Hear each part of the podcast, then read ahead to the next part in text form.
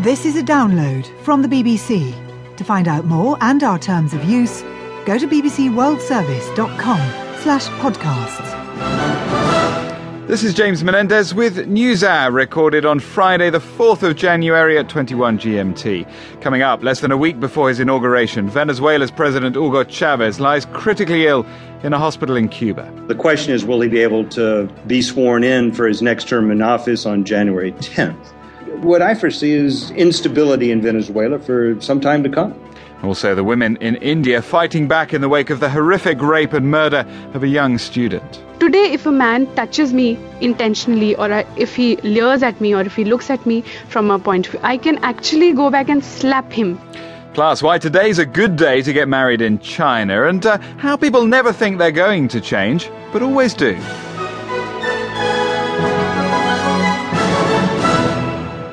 Coming up later in the programme. Turn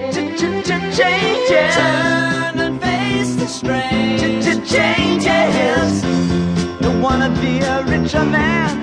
The new research that suggests our character and personality change much more than we think they do over time. But why do we assume that they won't? We'll hear about some new research in about half an hour's time.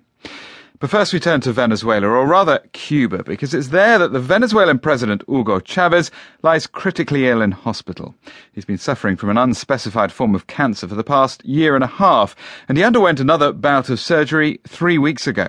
But there were complications from that operation, and ever since there's been fevered speculation about his condition.